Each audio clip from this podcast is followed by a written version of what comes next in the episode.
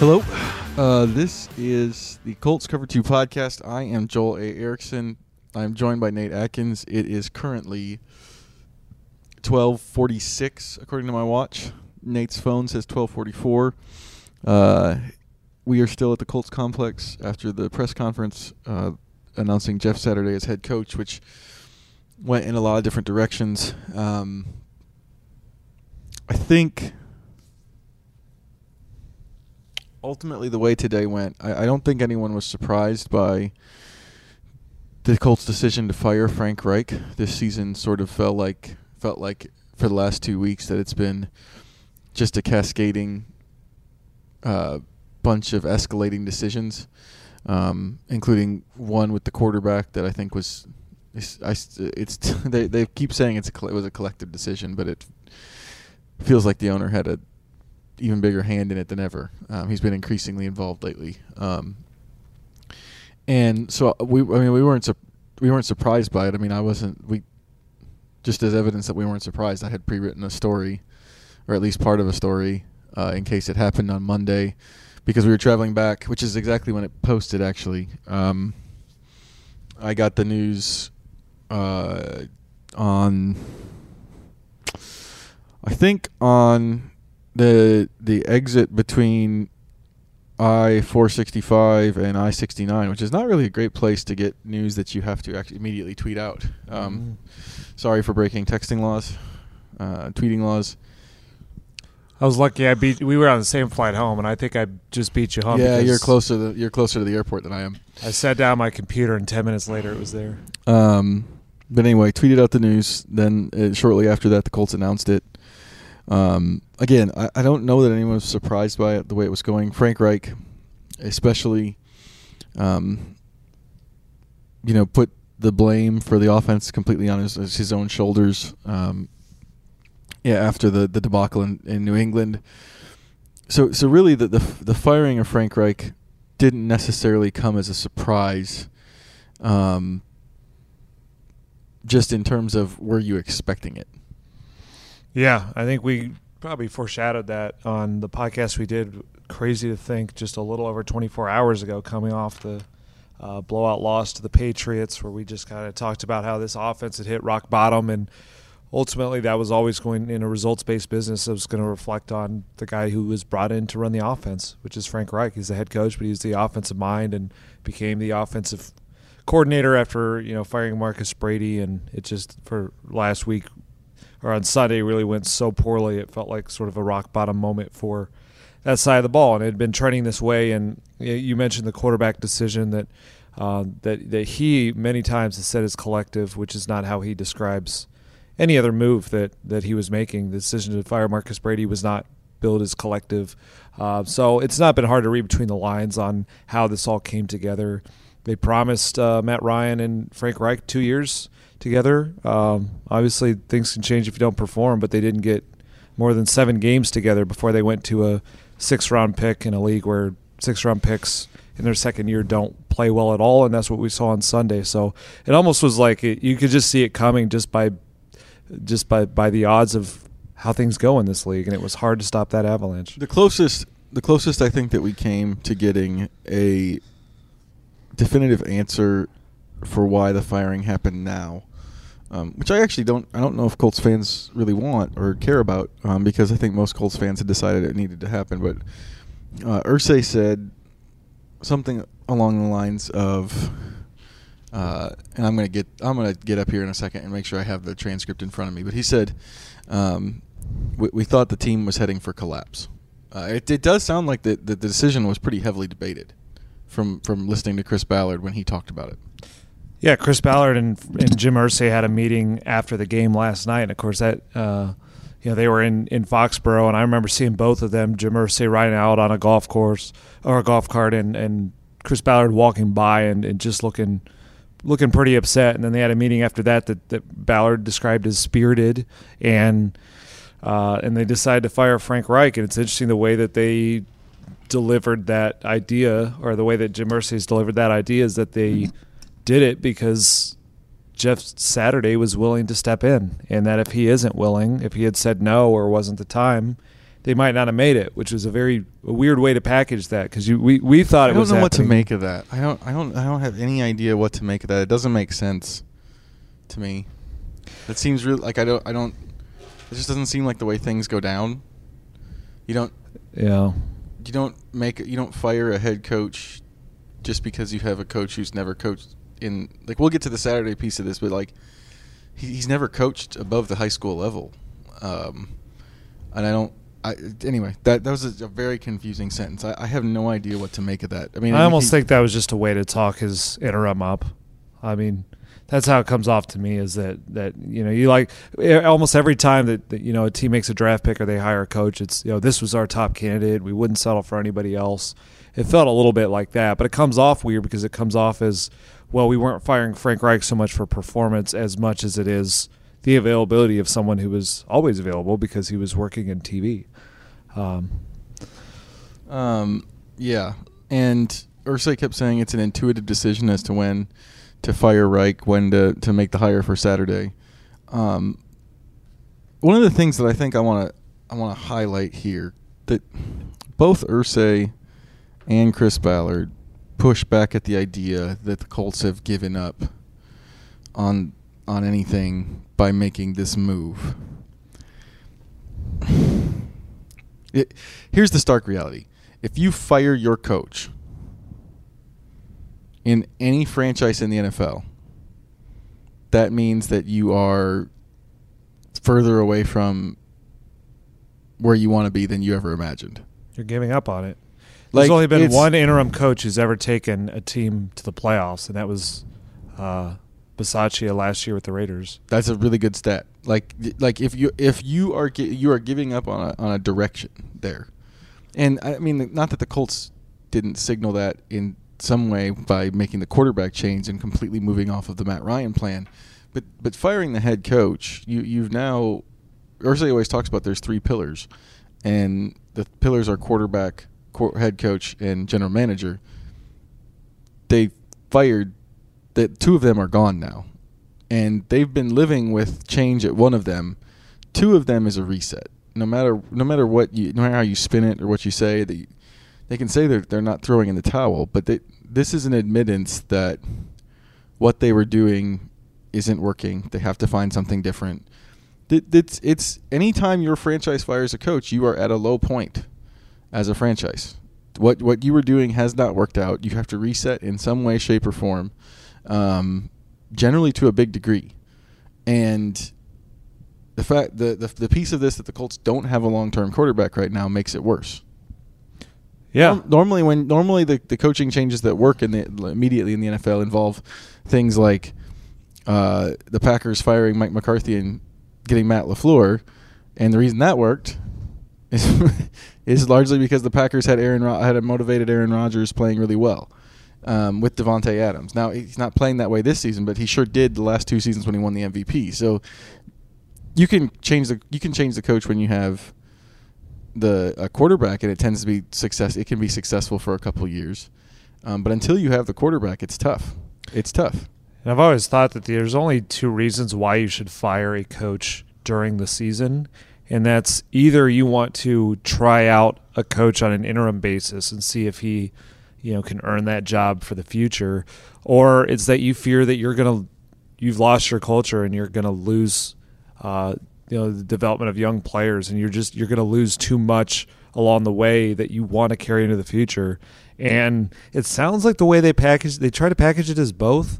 You know they talked about how this was kind of cascading toward a collapse uh, i know they're very bothered by the culture i think i think they have a bad read on why the culture is the way it is where you have so much doubt in the in the locker room really in the offensive side of the ball and so many questions and um, and in players like you know Michael Pittman Jr. has gotten a little bit upset with roles, and uh, to me they they introduced all of that when they decided to bench the quarterback, who they sold as a leader for two to three years, and then benched it after seven games, and it felt rudderless because they put in a six round pick. as you've pointed out on this podcast before, with like in terms of Pittman specifically, when Ryan was the quarterback and healthy, that was the most he'd ever gotten the ball. He was probably the happiest with his role that he'd ever been. The Tennessee game, the separated shoulder alters your evaluation Mhm. of what they did there. because it's prob it's pretty reasonable to think that Ryan wasn't throwing deep because he couldn't.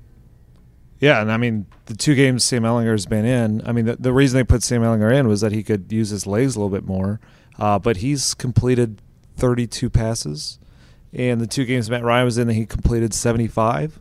So that's a production drop off. That's a drop off of guys who were excelling in the passing game and producing that way.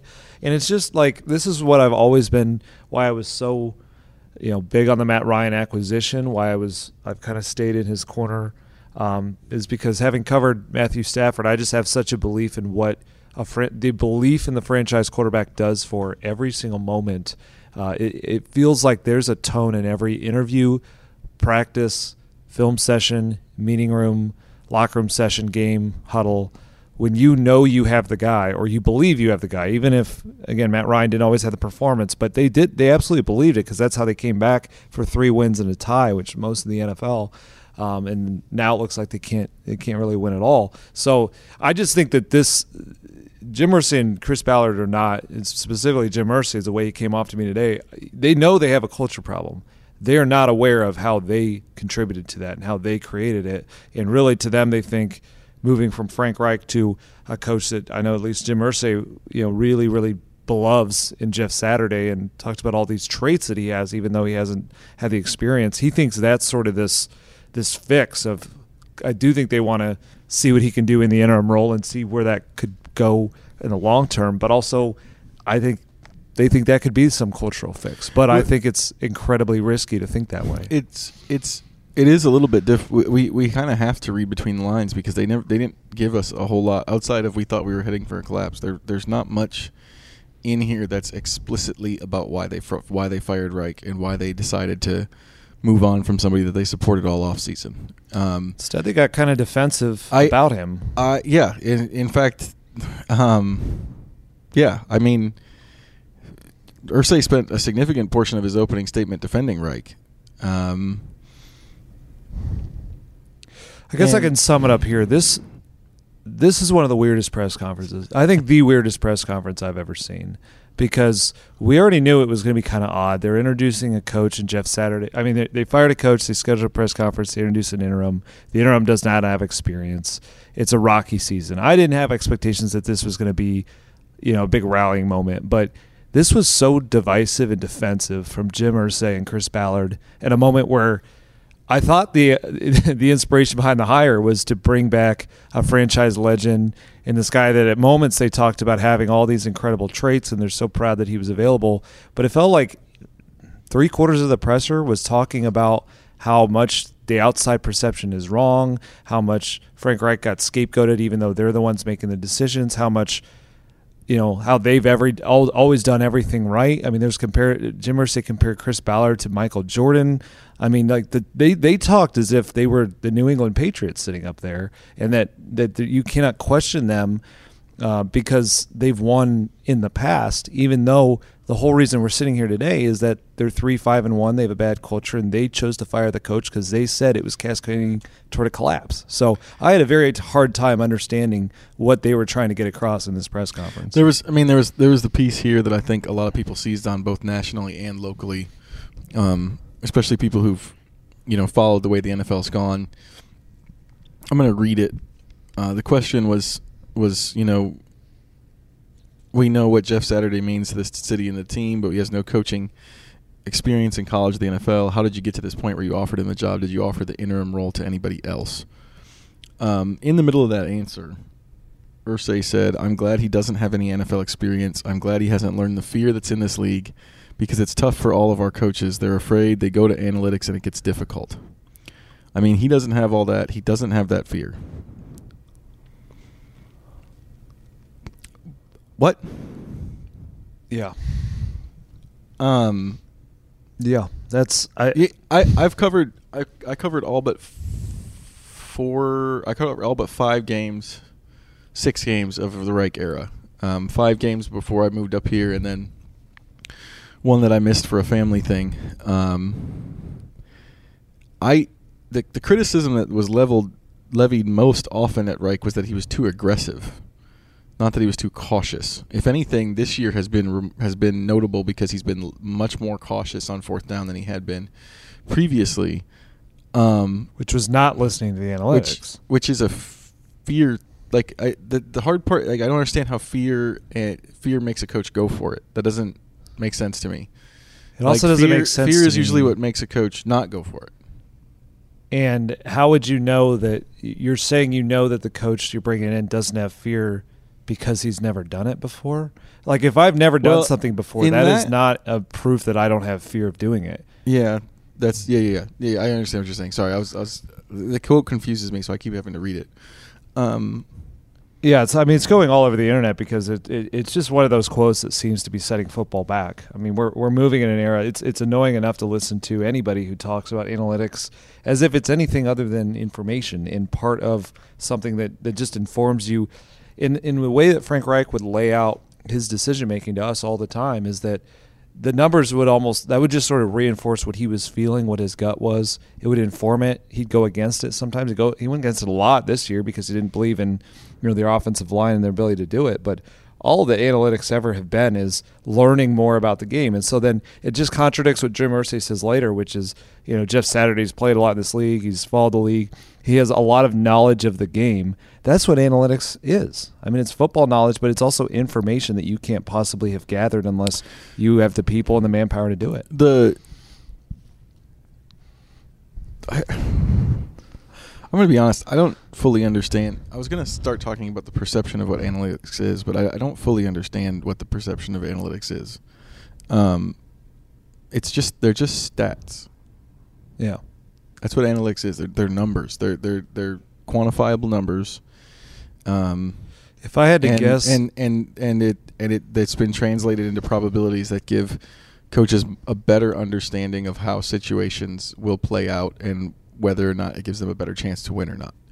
Quantified Mhm. over hundreds and hundreds of games. I don't. I'm going to be honest. I don't fully understand why that's a bad thing.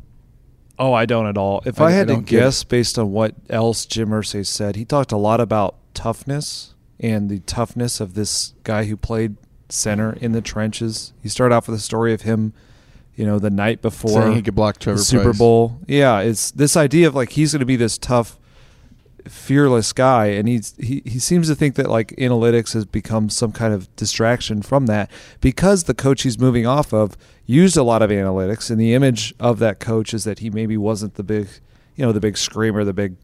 Um, they're not as good in the trenches as they want to be, obviously.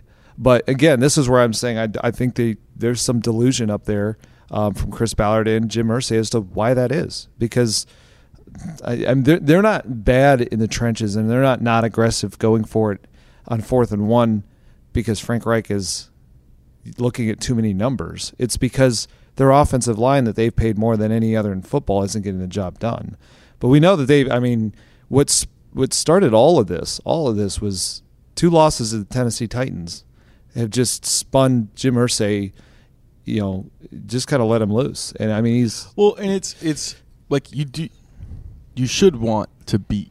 You should want to be the AFC South. Like Reich's inability to win an AFC South title, that is absolutely a valid criticism. He he never got them to that point. Um, but like if this was a move made to essentially just go fully into the reset, then it makes you know a little more sense. It's weird. It's still very. It's still unprecedented. I, I I can't get enough of the stat because it, it it just shows how different it is. The last time a coach was hired in the NFL without any prior coaching head coaching experience in the NFL or college was prior coaching experience in the NFL or college was 1961, which uh, full disclosure, podcast listeners, neither of my parents were alive in 1961. Um, and I'm 36. Really? Mine were. um, Uh, like Norm Van Brock, and that was Norm Van Brocklin coming off of an MVP year. He was still in the league. This is this is different. I mean, I shouldn't say it. Saturday has been around the league. He's been commentating on the league. That's different than being in the league and, and going through all of the stuff. This is this Oh, is yeah. and when Van Brocklin did it, that's a very different era of football, very different workload. Not say that or that Saturday doesn't have a have an idea of what that's like, but I think living it is very, very different. And Reggie Wayne has kind of hinted at that a lot this year as somebody who's very smart, has obviously done a good job with the Colts wide receivers, but he's mentioned to us like this is a different thing in terms of workload, how much you have to be in there, the preparation that goes into it. it that's that's going to happen to Saturday too.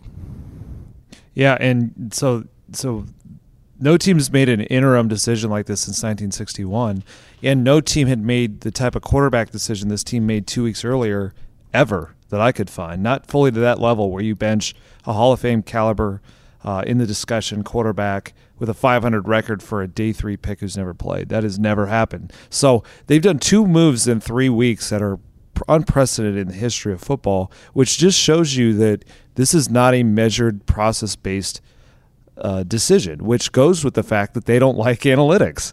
I mean, it all kind of fits together. And so then when he says this is an intuition based, Intuit, intuitive, intuitive, I said it over and over. Decision. He kept saying that. What he's trying to get across is this is reading the room and knowing and just having that feel of leadership and when it's time. What I what it comes off to me though is intuition to him is anger, emotion. That's what losing twice to the Titans did. That's what losing an opener. That's what uh, the collapse late last season and the COVID and all all of that. And you know that's fine. It's cool that like uh, on sub levels it was endearing when to know that the Colts had a fiery owner and then he cared. But it's gone way too far if it's going to get to the level of that becomes intuition and we're going to ignore any kind of process and we'll see it, it may very well work out but it just they had a very very hard time today selling how they got to this point why frank reich is out why uh, Well, he's why out right now is. Is, the Yeah. specific part like what? Why now? Why was it the first time in in 27 years um, that Irsay has done this midseason?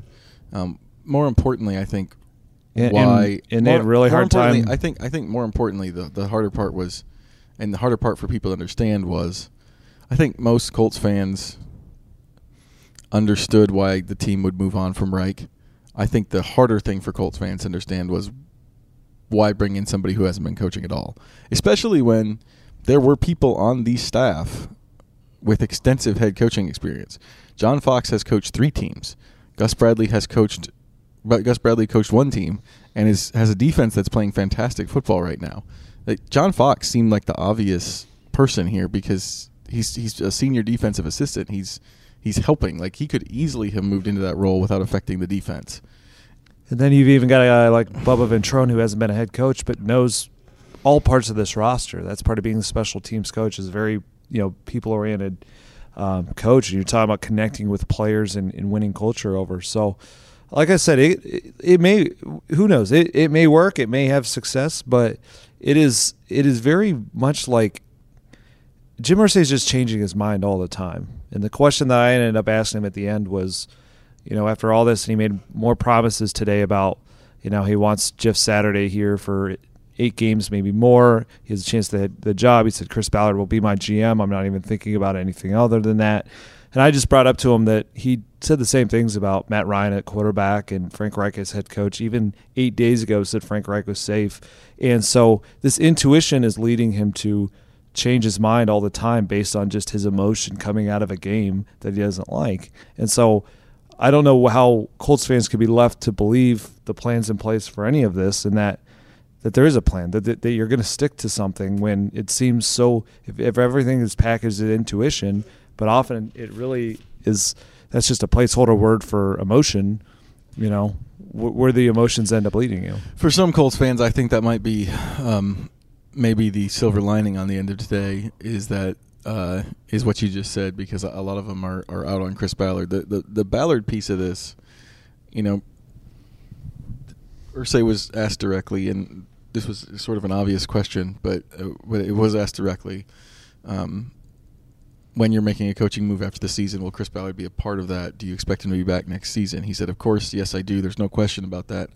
Honestly, it's not really even in the consciousness of my mind, which you referenced." Uh, there's the one piece of this where yes, they have moved on from people that they were planning, uh, that they supposedly were planning to have for at least one or two years, that they had generally stuck with. Um, the other piece of this and the answer to why I think the answer to why they were keeping Ballard is what stuck with everybody, um, and it stuck with me too. it really felt like the difference between Ballard and Reich in Irsay's mind had to do with how they got here. Ballard was the highly sought after GM candidate. Um, everybody wanted him. He turned down a couple places. He was looking for the right spot. He found it here. Um, Irsay said it was a great indication for this organization that Ballard wanted to come here. He could have gone anywhere he wanted. Reich obviously was not that. He was their second choice. Um, he was, this is a bad way to put it, but left over after the Super Bowl. Um, I think 40 33 and 1. He was better than that. Um, but it it does seem like that the decision is, is rooted in how those guys got here. Why why, why he's he's still being very supportive of Ballard without being supportive of Reich. Um, Ballard's Ballard's answer in I was surprised honestly. Um, generally in these situations before, I mean, I know he can be cocky in situations like right before the season, sometimes before the like right after the draft. Um, I think some of that that bulldog in him comes out. It generally hasn't come out after f- the team has failed. Mm-hmm. Um, Uh, and- he was wonderful last year after and he season. knows, and he knows, and he knows. Like he's been in this league way too long to not know that this is a failure. I mean, this is the head coach that he loved work, love, uh, you know, publicly said he loved working with, and publicly supported, and was tied to till 2026, and now that guy's gone. Um, and he started to do some of that, but I don't know if it was. I just never. He never got to the place we've seen him get before, where he says, you know, this is my fault. We haven't done this. That there was there was more of a. The only answer we got, and, and part of this is that we didn't we didn't ask Ballard a lot of questions because Irsay was the one that has been making the decisions and the one who's going to make the decisions going making those big decisions going forward. But you know, he did rest on the defense. The defense is playing good football. That's I thought that if if, if someone was going to make an argument for Ballard to be back, that's the the biggest one is that the defense has played well. Um, he said offensively is where we have to make some hay. There's a quote that everyone has been paying attention to that um, he said, I think you all know, as you all been kicking the bleep out of me for years for not drafting wideouts, and all of a sudden I look up and we're underperforming on the offensive line right now. I have a theory on that. I've Okay. been thinking that one over. I I think I think he was trying to make a lighthearted reference to the fact that this was finally the year that he would okay, I'll draft the wide receiver, takes Alec Pierce, and certain holes on the offensive line, left tackle and right guard have sunk this team. The problem is he he's he, he sat up there with not looking very happy the whole time. It didn't come off as a joke. It didn't in other I- settings he I would have laughed when he said those yeah, things. Yeah, I did wonder if some of the stuff he said was supposed to be sort of his like joking personality, and it didn't come off that way because he Yeah. did look tense up there. That's what I think it of it. was. I think in other settings where he's the only one sitting up there, he may have done one of his big laughs for a second. I just I don't think he felt like he was in control. He wasn't talking much up there. This decision is much bigger than him. Uh, you know, he pretty much indicated to us that they they had a com- they had a meeting, Jim Irsay and Chris Ballard after the game on Sunday that was tense. I mean, they're always tense after these losses, but that one was about what to do now to whether to fire Frank Reich, whether to go after Jeff Saturday to make this switch, and I don't know. It's it's hard to read where, where exactly everyone stands on that, but he he just didn't sit up there and, and look very, very. th- It's not how GMs often look when they sit up there introducing a new coach. So I don't know that it's a midseason move. It's it's not how anyone planned to go, and like you said, it is an indication of a failure. And so he's wearing that up there. When, so when a co- yeah, when a coach is fired, it's it's a it's the franchise is at a low point. Coaches don't get fi- coaches don't get fired when franchises are at high points. It just doesn't happen. Yeah. So, Um, so I just think I don't think he I just don't think he felt like he was in his element, and it just it didn't come off great though because again it was just the contrast of he, he wasn't one- the one to come in here and be the point man for this. Jeff Saturday wasn't because he's the new guy who hasn't coached before and just kind of got caught up last night. So Jim Irsay was the point man, and I that was the one that was just the weirdest to me is that I've uh, say what you want about Jim Irsay, but you know I, I know he can be hyperbolic, but he's always come off as very engaging when I've been around him. Very like he likes the scene, he likes the attention. He wants to speak directly to the fans. He hears them when they're frustrated. This came off just a little more edgy and defensive than I guess I was anticipating, but I guess maybe that's, you know, we don't often he hasn't made a midseason move before and maybe it's just kind of the heat of the moment and one day after you know, getting your teeth kicked in by a rival, um, maybe it puts you in that place. But it it was just a little bit weird. I just I, I bring it up because I the, the, positive I saw in the presser was I was impressed by Jeff Saturday. Yeah, I was good. That's where I was going to take the podcast next. Yeah, he uh, you know he didn't talk as much because of because of what we were talking about, but every moment he had up there, he was lighthearted. He was relatable. He was a little self-deprecating. It, he walked a nice line between acknowledging that, yeah, I don't have experience. I know those would be the questions. I, I don't have a big defense for you without, but, but still instilling some confidence in, you know, I wouldn't be doing this if I didn't really believe in this franchise and this team. And he's walking that fine line of being humble, not coming in like he has some secret sauce, even though he's never done this before, because that can look bad in these circles if you're that guy. I've seen that before. But also at the same time, you have to have some confidence in yourself and not be like, well, I'm just here, just lucky guy who just got dropped in. I don't know what I'm doing. So I thought he came off well in, in relatable and balancing those two. I, I kind of felt bad for him. He was kind of an impossible situation tonight. Um, you know, he's it, to put into perspective, like why the press conference went. It, it's not just about the unprecedented nature of it. Like we're, it's not just us, us as as media members who are who are noting that that has been as as local media members that has been the topic of conversation, literally across the NFL world all day. Um, beat writers I know from other parts of the country, uh, other people I know in the NFL from part of the country, text messages were like, "What? Wait, what? What is this? What? What is this thing?" And and it's not just that. I, I have friends who are Colts season ticket holders and were very confused by it. Friends who just watch the team a lot, uh, who are very confused by it and texting me. Um, and so that's that's why there was a lot of confusion around this move, a lot of talk about this move, and that's that's why it was like this. But I did feel bad for him because in, in what was I, I think probably a celebratory day for him, getting to be a head coach, he didn't feel that way. Um, but again, these questions have to be asked when you when you do things that are unprecedented and the the, the fan base is wondering and the city is wondering, wait, where did this come from? Those questions have to be asked, uh, and and I think I think we'll get a better it'll be different with Jeff Saturday the next time we talk to him, which is probably going to be Wednesday. Um, it's going to be a different set of things because it's going to be less about the decision and more about the job he has to do. Um, and, and, then and then we'll see and then we'll see what happens. It, it's it sounds like he's going to be more of a CEO type um, than anything else. It's interesting to contrast him with the last change they made when they went from Matt Ryan to Sam Ehlinger, and I felt the same way. Is that Sam was in a tough spot because the locker room was crushed that they decided to bench the leader of the team and the guy that a lot of players grew up watching and had the fourth quarter comebacks and the guy that was sold as the guy to take them out of the quarterback carousel. And the day that he first talked to us, Sam was the day that Matt Ryan talked to us, and it is that contrast in the locker room of emotions, and Sam having to answer for a lot of that stuff which again, that was a big day for him. He gets his first chance in the NFL. He didn't know he was going to be here. He didn't know he was going to have be on an NFL roster, let alone be able to start. But those questions have to be asked because that's just the state of the team and where they're in right now. So it's a very fascinating mix right now that they have of Sam Ehlinger playing for head coach and Jeff Saturday, where both of those guys, you know, take it three weeks ago had no idea this was ever even possible, and yet here they are. And that's kind of the message that Saturday said was that's kind of his whole playing career was a guy that no one thought had it, you know, was anything, and then all of a sudden, you know, he was an undrafted player.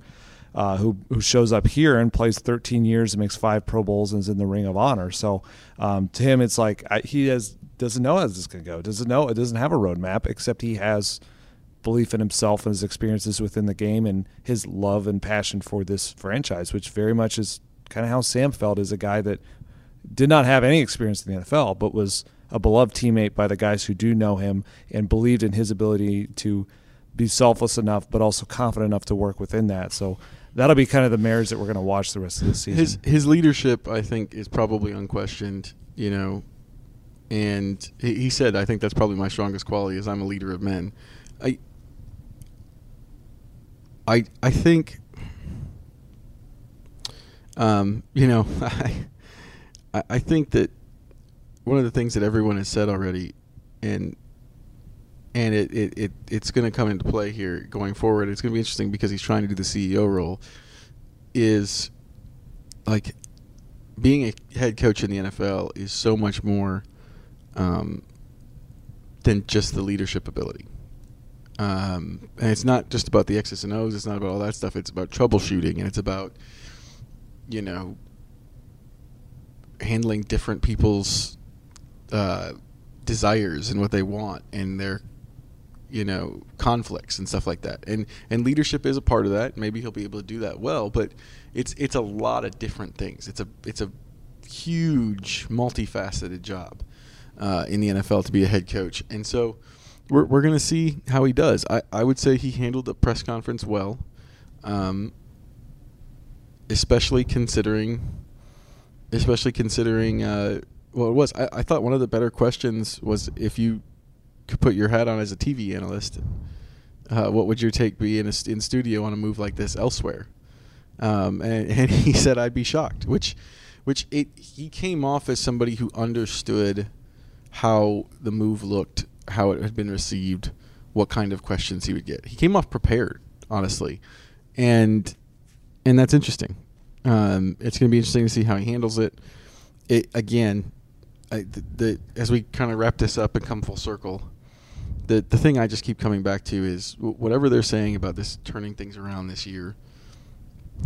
There's been so much change, and the feeling is is that it's they they've punted, and uh, and and ultimately once you fire your head coach, it's it's just not likely that it's it's just not likely it's going to turn around because you you you're in firing your head coach you're admitting that you're maybe not all the way at rock bottom, but you're on the way. You're punting. That's why only one coach has ever taken a team as an interim to the playoffs. That's not the plan. That, nobody does this thinking this is a playoff team. We got to make the move to make get them to the playoffs. So this team's three five and one. Um, you know they got swept by the Titans. They have eight games left. Uh, I don't know what the record is going to end up being, but I mean, there's a lot of change, and I just I think the thing that the way this feels weird to me is is just when you you you want to see a plan connect between moves, and what's hard right now is that there hasn't been. Yeah, there's not. There's one. not, but mm-hmm. especially when you think like they benched Matt Ryan because they talked about how much they were intrigued by Sam Ehlinger. They wanted to develop Sam Ehlinger. Sam has started two games, and since then, he's had his offensive coordinator fired. He's had his head coach fired, who's also his offensive play caller fired leadership is dropping like flies, and he's got to take that void because that's what quarterbacks are. But also, Jeff Saturday doesn't know who the play caller is yet. He's interviewing coaches today. Um, yeah, he said he might be up doing it right now while so, we're still here. You know, it's just a very tough spot to be putting Sam Ehlinger in. Um, you know, that's it, so I don't know. We, have got eight games left. Sam's a very mentally tough kid. He's coming off a tough game. Obviously, they all are. Uh, the Patriots, but he got sacked nine times, and that was kind of his first you know real struggle that he has to rebound from. So it'll be interesting to see how he rebounds doing that. Uh, but it does feel like you don't make these moves the past two weeks firing a coordinator and a head coach if your idea is we can get to the playoffs and get the most out of this quarterback who will be the guy to lead us. It's more of a we're gonna we're gonna abort this version of us and we're gonna punt it to next year. And maybe in the process of that, maybe Sam surprises. If if they if they had said that this is a reset today, this press conference feels very different. Yeah, it feels. And I think the questions would have been very different. Yeah, I if, think that's if, a good if point. they said if they said we we've decided that this is not working. Um, I, even if even if you say we're going forward with Ballard, like I, I don't think people would necessarily like it. But if you said this is a reset, um, instead of the way it came off, I think it, it's a very different thing. But that's not how the, how it worked. And just to your point about interim coaches and what they've got, uh, there's our there's this is the second firing that we've had so far this season. Matt Rhule was fired in Carolina uh, after five games. Since then, the Carolina Panthers are one and three, and they've played about the way they looked in the in their one and five in their one and four start. So, um, and uh, also Steve Wilks just fired two more coaches down there. So, um, That's that's the more likely thing that happens with interim coaches. Um, so that's where we're at. I, I, think on Wednesday when we do our video pod, the bigger one, I think we'll we'll get into some of what this means for the team. Um, maybe by then we'll have a better idea with the offensive coordinator. We can start moving forward. But we wanted to do a first impressions pod on, on enormous news in Colts world and, and and just a, a press conference that I think a lot of people, a lot of people watched and had a lot of questions about. And so that's we, are trying to make sense of it. This, that's kind of the point of a first impressions pod. Um, we will be back on Wednesday for the Colts Cover Two podcast. I am Joel Erickson. This has been Nate Atkins.